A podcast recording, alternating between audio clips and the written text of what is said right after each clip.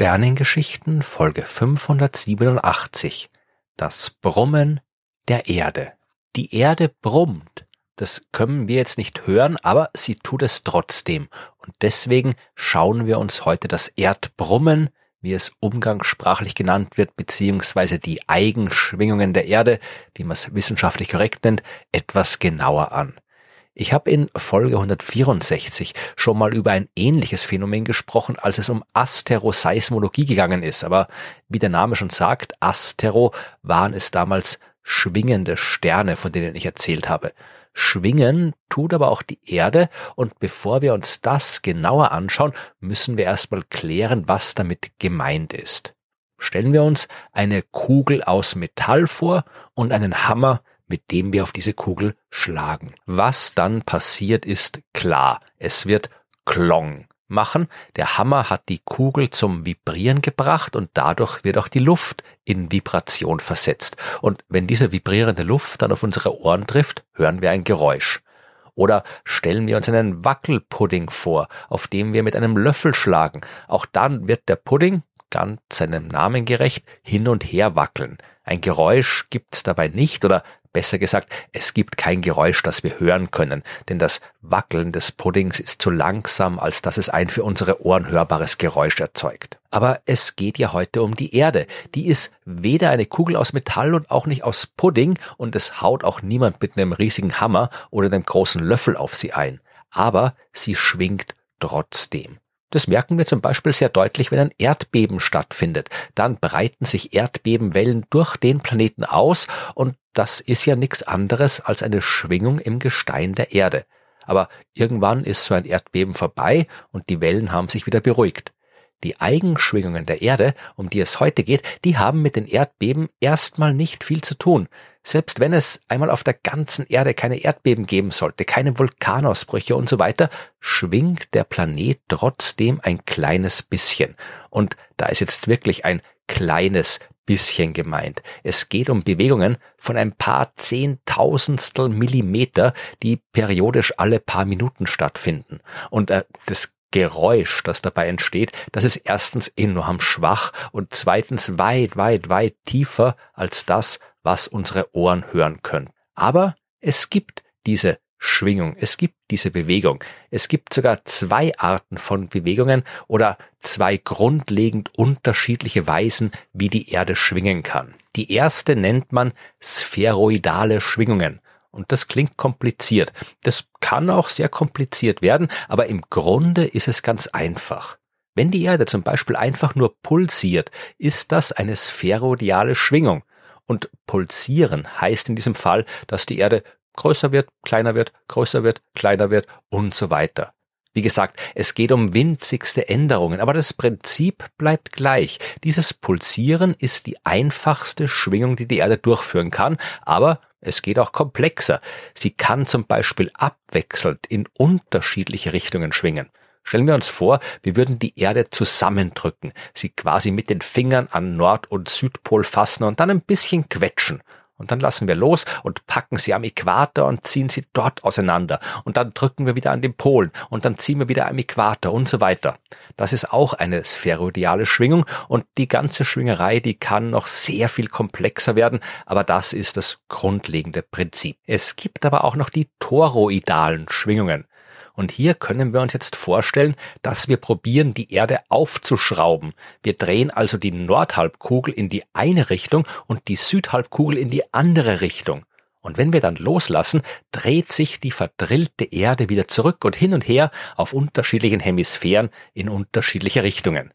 Und wenn man es ganz stark und wahrscheinlich sogar zu stark vereinfachen will, dann sind spheroidale Schwingungen welche, bei denen sich der Erdboden auf und ab bewegt und toroidale Schwingungen, welche, bei denen sich der Erdboden horizontal hin und her bewegt. Dass es diese Eigenschwingungen der Erde geben kann, ist vorerst keine große Überraschung, weil alles schwingt, wenn man es entsprechenden Kräften aussetzt.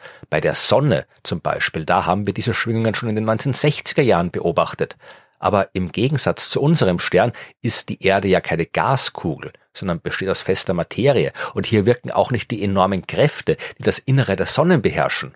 Und außerdem gibt's andauernd Erdbeben, Vulkanausbrüche und so weiter, die diese winzigen Eigenschwingungen unseres Planeten überlagern.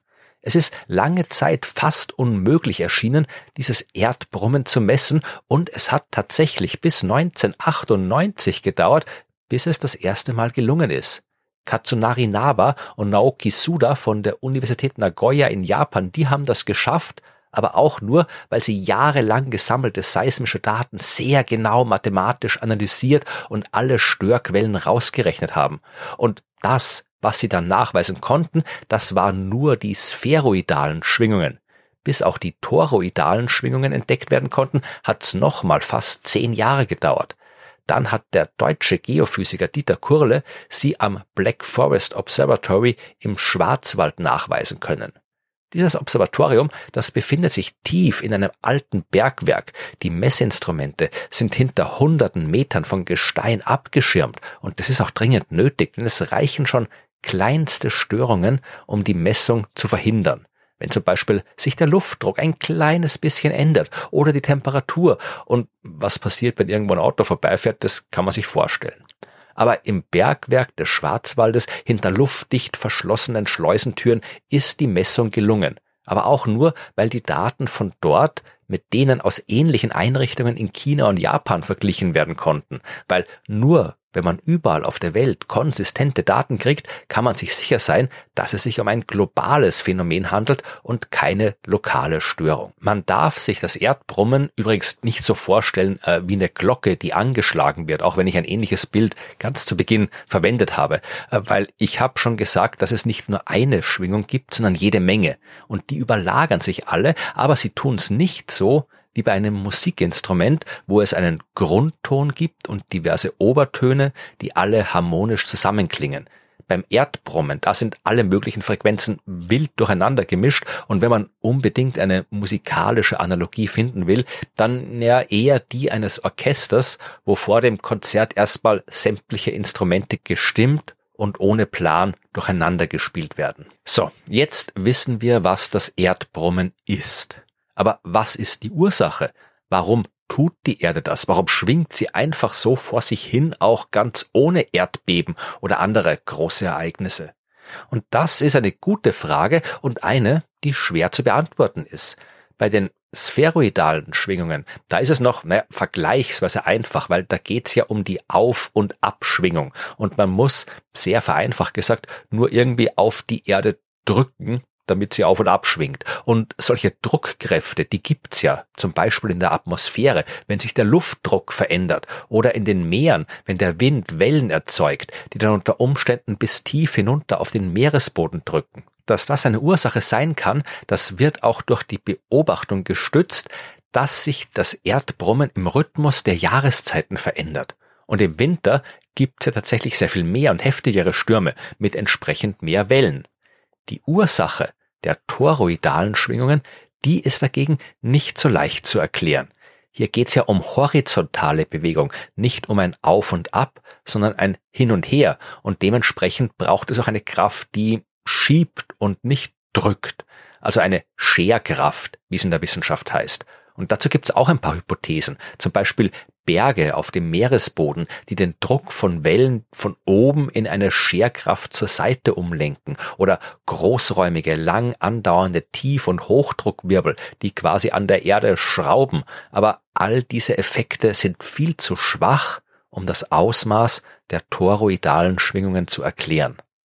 Am Ende wird's vermutlich eine komplizierte Erklärung sein. Irgendwie werden die spheroidalen und toroidalen Schwingungen auf sehr komplexe Weise zusammenwirken im Wechselspiel mit all dem anderen, das dauernd auf der Erde los ist. Aber wenn wir das mal verstanden haben, dann werden wir auch genau dieses komplexe Wechselspiel der Vorgänge besser verstehen, das unseren Planeten zu dem macht, was er ist, und werden dann auch besser verstehen können, wie andere Planeten funktionieren oder Vielleicht läuft's auch umgekehrt, denn das, was auf der Erde passiert, das sollte ja anderswo auch stattfinden, zum Beispiel auf dem Mars. Der hat zwar keine Ozeane, aber zumindest ein bisschen Atmosphäre und vielleicht führt das auch dazu, dass der Planet schwingt. Vielleicht gibt's ein Marsbrummen. Es gab auch schon Pläne, entsprechende Messeinstrumente zu unserem Nachbarplaneten zu schicken, aber daraus ist bis jetzt noch nichts geworden. Aber vielleicht finden wir auch das nochmal raus und wenn wir einen zweiten Planeten brummen hören, hilft uns das vielleicht dabei, das Brummen unseres eigenen Planeten zu erklären.